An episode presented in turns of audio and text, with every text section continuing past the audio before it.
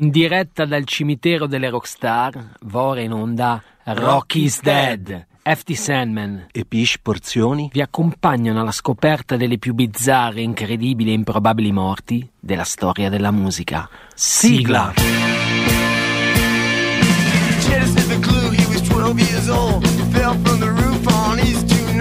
Kathy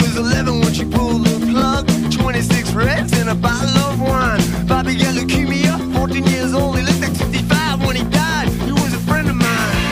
People who died, died. People who died, died. People who died, died. People who died, died. They were all my friends that just died. And Churchill let the gimmicks go rotten, so they died of hepatitis in Upper Manhattan. Sly in Vietnam, bullet in the head. Bobby OD'd on Drano on the night that he was wet.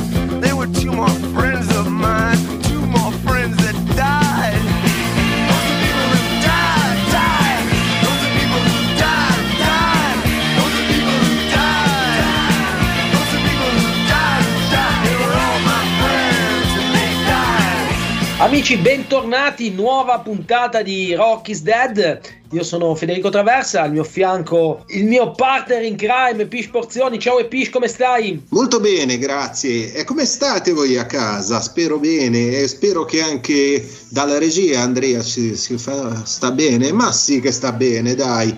E tra un po' gli lanciamo anche un bombolone. Dunque, questa... Abbiamo scongelato. sì, scongelato di fresco. Dunque, qua siamo per fare una cosa giusto, il giusto tributo. La seconda parte e spero che abbiate sentito anche la prima, se no potete andarla a recuperare sul sito di Radio Popolare, eh, la seconda parte della nostra approfondita eh, biografia su David Bowie. Eh, abbiamo anche un ospite, Federico, come, come la precedente puntata, vero? Sì, guarda, per me è sempre un piacere ospitarlo. Eh sì. Perché è una delle poche persone che non mi deludono mai quando aprono la bocca. Fabio Cantelli Anibaldi, ciao Fabio, bentornato. Ciao, grazie, che responsabilità. ti, no, noi qua non mettiamo pressione, eh, questo va detto. Allora Fabio, domenica scorsa abbiamo raccontato, insomma, perlomeno affrescato alcuni momenti personali, nostri personali legati a David Bowie e siamo arrivati proprio lì, lì all'inizio degli anni Ottanta, quando Bowie ci sorprende con una nuova trasformazione, nel momento in cui arriva la Thatcher, il reganismo, gli anni del disimpegno, degli yuppie, dell'affermazione del denaro come divinità unica e indiscutibile, le televisioni commerciali, i PR delle discoteche, chi più ne ha più ne metta. Insomma, in questo grande party per l'Occidente, Bowie che fa? Bowie si adegua, al solito trasformandosi. Basta con la fase elettronica sperimentale, basta con le droghe e l'immagine da despota nevrotico. Ripulito si agghinda come uno yuppie più in carne e rassicurante, che veste completi colorati e danza con la grazia della consumata pop star. Partiacque di questa nuova trasformazione è l'album Scary Monster. Ecco, su Scary Monster io partirei proprio da qua perché c'è un'immagine bellissima nel tuo libro Sampa, Madre Amorosa e Crudele in cui ce ne parli. Ecco, se vuoi raccontarla tu ai nostri radioascoltatori. Sì, credo anche di ricordarmi la data, era il 26 settembre 1980, se ricordo bene, me sulle date sono abbastanza preciso io ero appena andato a comprare Scary Monster, non, non, stavo, come dire, non ero in astinenza, non ero neanche fatto di eroina, ero in una, dire, una specie di limbo. Ero in Corso Buenos Aires, a un certo punto nella folla di Corso Buenos Aires c'era un semaforo da attraversare, io a un certo punto mi sono bloccato eh, non riuscivo più ad andare avanti né più a retrocedere, ero come dire un palo piantato in mezzo alla folla con Scary Monster sotto il braccio e un pacchetto di liquirizie che era l'unico cibo che io mangiavo allora e anche adesso, diciamo che, che liquirizie.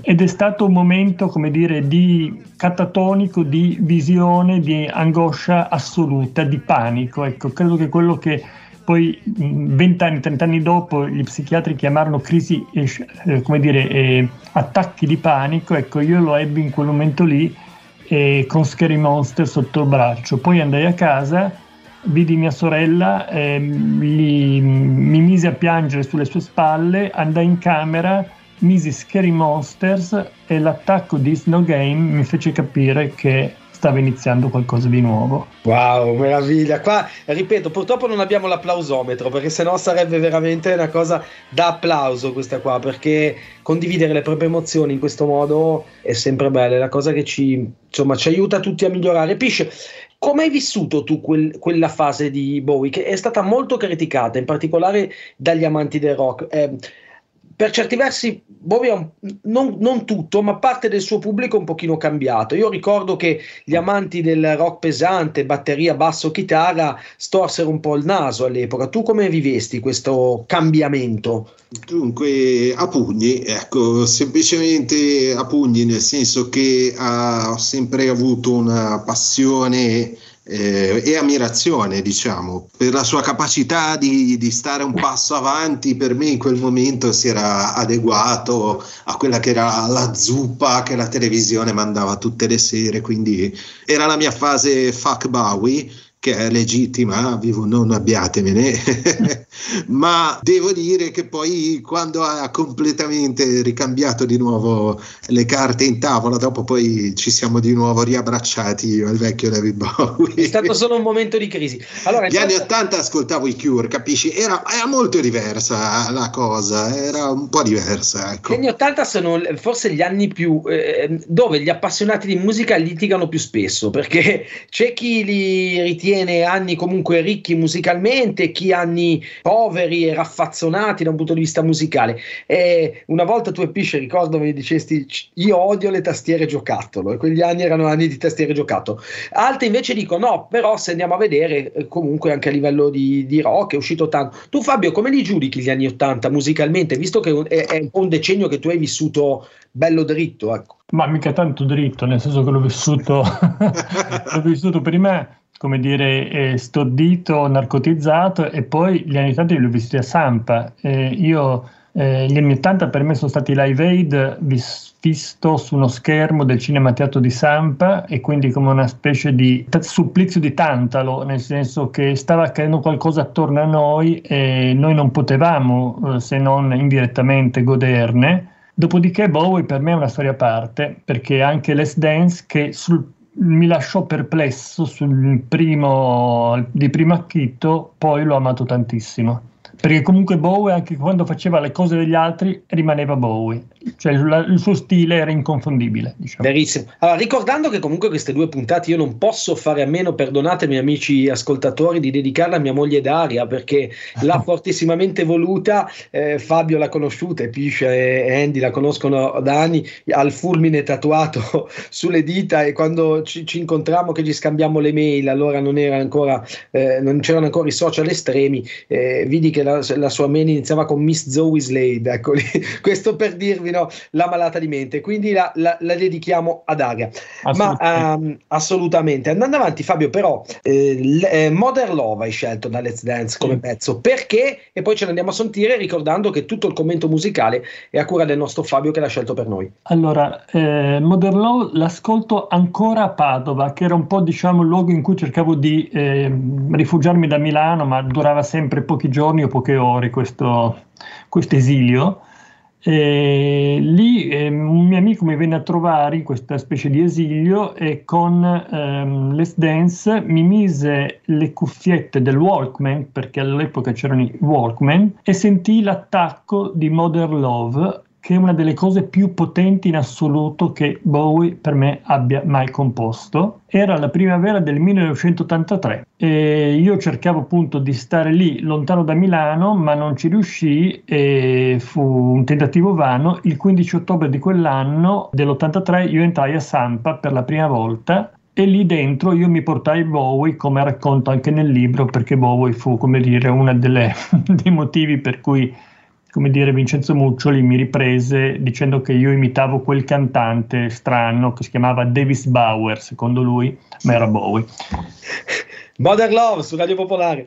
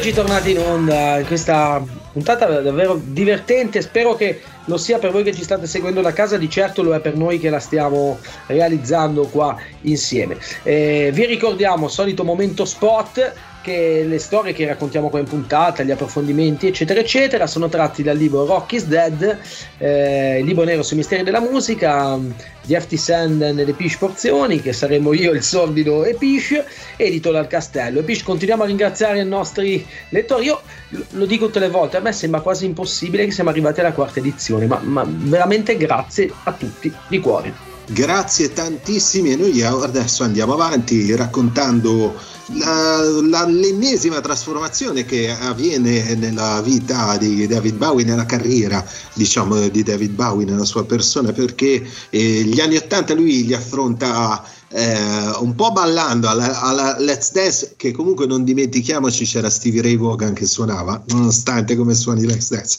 ma, eh, e con Under Pressure ovviamente, l'altro grande successo, il lavoro scritto con i Queen, loro che si vedevano, si, lui e Freddie Mercury che si drogavano come delle canaglie e, e non riuscivano a produrre questo singolo e arriva il bassista John Deacon col famigerato giro di basso da cui poi scaturisce tutto quel, quell'ammirabile pezzo. E per e... colpa loro avremo anche Vanilla Ice.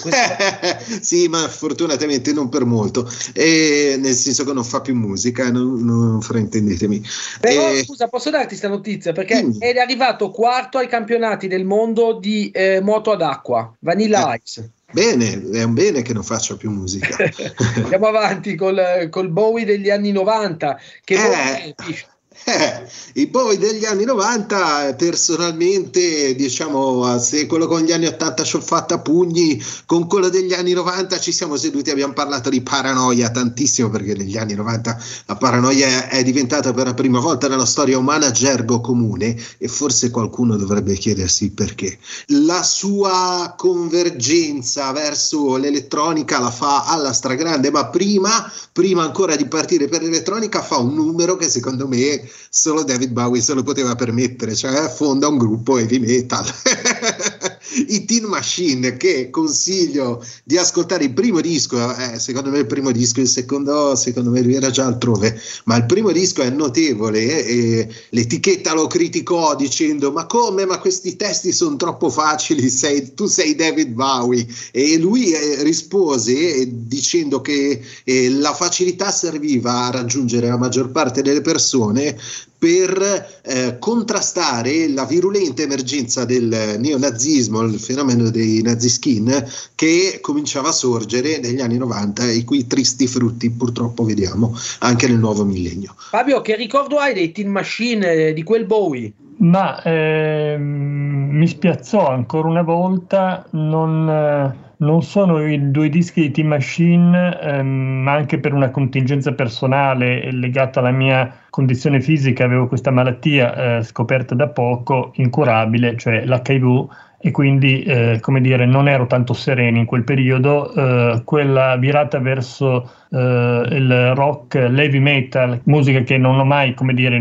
sentito mia, non, non la sentì, appunto, nonostante fossi Bowie, facevo fatica a a ritrovarlo, ecco, quindi non ho un, un, ricordo indimenticabile. Dopo con Black Tie White Nose ho ritrovato il mio Bowie. E qui Fabio ci hai fatto un regalo perché nella playlist eh, veramente speciale che hai cucito per noi queste due puntate, proprio da Black Noise cosa ci fai ascoltare? Eh, Jump They Say che una canzone che a me commosse molto perché capì e poi ebbi la conferma che quel jump, quel salto si riferiva al suicidio del fratello Terry eh, che si buttò sotto un treno nel 1985, nel gennaio dell'85, scappando da questa casa di cura psichiatrica vicino a Londra dove passò lunghi anni. Ce l'andiamo a ascoltare.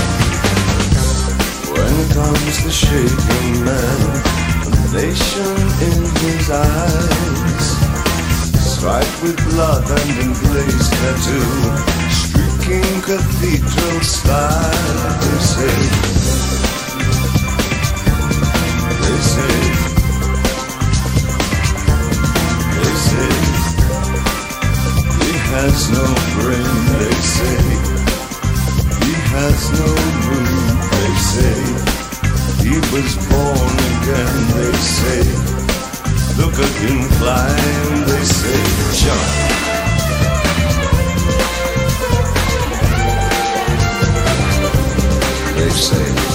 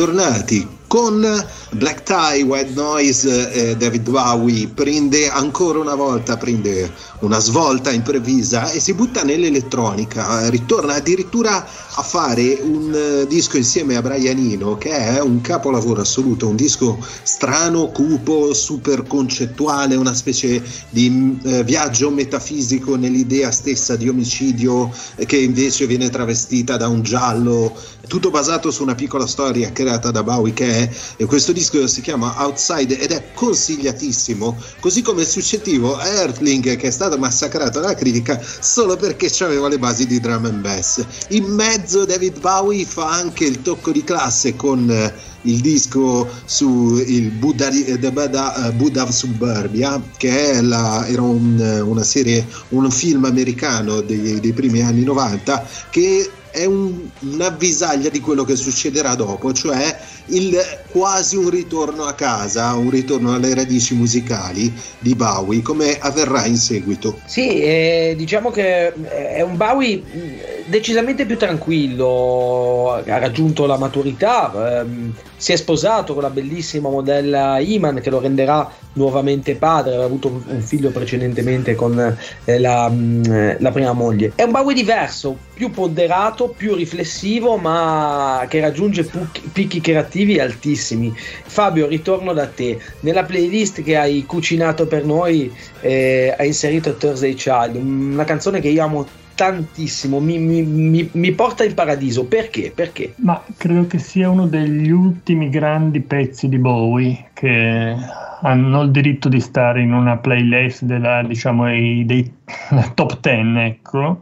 Poi anche qua, ovviamente, come in tutte le mie preferenze, c'è anche l'elemento autobiografico perché è la canzone in cui io e Rita, la mia ex moglie, ci riconoscevamo di più perché eh, il video di Bowie per la canzone in cui lui è accanto a una ragazza si guardano allo specchio, poi loro, i loro visi diventano da eh, anziani vecchi, cioè c'è questo, una cosa che Bowie, come dire, da, da Oscar Wilde, da ritratto di Dorian Gray, eh, ha usato spesso ehm, in, che in Look Back in Anger, una bellissima canzone di Lodger, c'è un video che eh, ripropone questo gioco tra eh, l'invecchiamento e la, e la gioventù. Ecco, la ragazza somigliava tantissimo a Rita e quindi abbiamo detto noi siamo quei due. Poi quella, quella canzone la usammo per il nostro matrimonio civile e fu anche la canzone per il battesimo di Danielino, che è il figlio che Rita ebbe dopo la nostra separazione e di cui io sono il padrino. e quindi Thursday Child è una canzone della mia vita.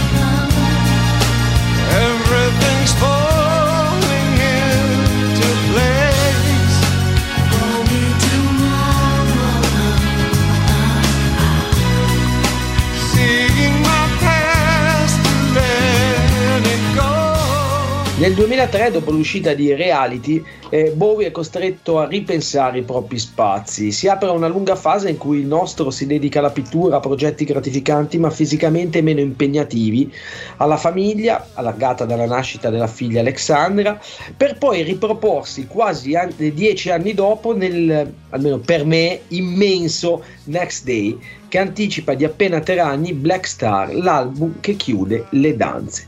Ecco, e qua arriviamo al motivo per cui David Bowie è all'interno di Rocky's Dead, perché il modo con cui Bowie lascia la vita e va in- in- incontro alla sua ultima grande trasformazione ha qualcosa di incredibile, perché di fatto arriva a fare arte anche con la propria morte, come dimostra l'uscita del disco nel giorno della sua dipartita e il video di quella canzone incredibile che è Lazarus.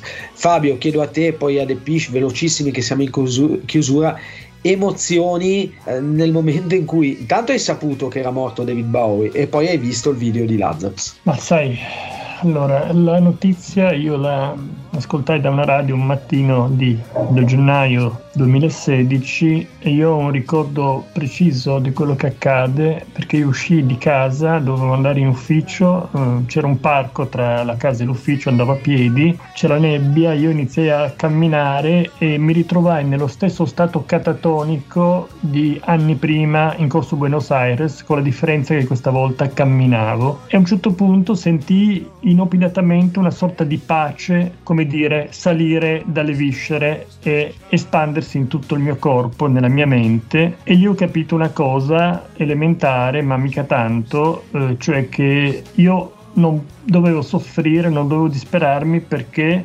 ehm, Bowie era dentro di me, quindi lui sarebbe morto quando sarei morto anch'io. Noi eravamo nati insieme e saremmo morti insieme. Wow, emozionante. E Pish, che ricordo hai di quel giorno? Purtroppo essendo uno che all'epoca aveva già scritto un sacco sulla morte dei, dei musicisti, mi sono chiesto Ah, che cavolo, e adesso chi lo sostituisce? Primo e secondo, non è che ora ci tocca farne una biografia subito, un instant book. Fortunatamente non è andato così, ecco. E questo è stato il modo con cui qua a Rocky's Dead abbiamo cercato di ricordare un grandissimo artista che manca terribilmente alla nostra contemporaneità. Eh, ringrazio per essere stato con noi Fabio Cantelli Anibaldi, ricordo il suo libro Sampa, Amorosa e Crudele, andatela a comprare perché ogni riga di Fabio è scritta col sangue. Grazie Fabio. Grazie a voi per la gentilezza, l'amicizia l'ospitalità. Io, io De Pisce vi aspettiamo domenica prossima con ancora Rocky's Dead, grazie ad Andrea Rinaldi e regia e chiudiamo con questo testamento laico. Lazarus, David Bowie. Ciao ragazzi!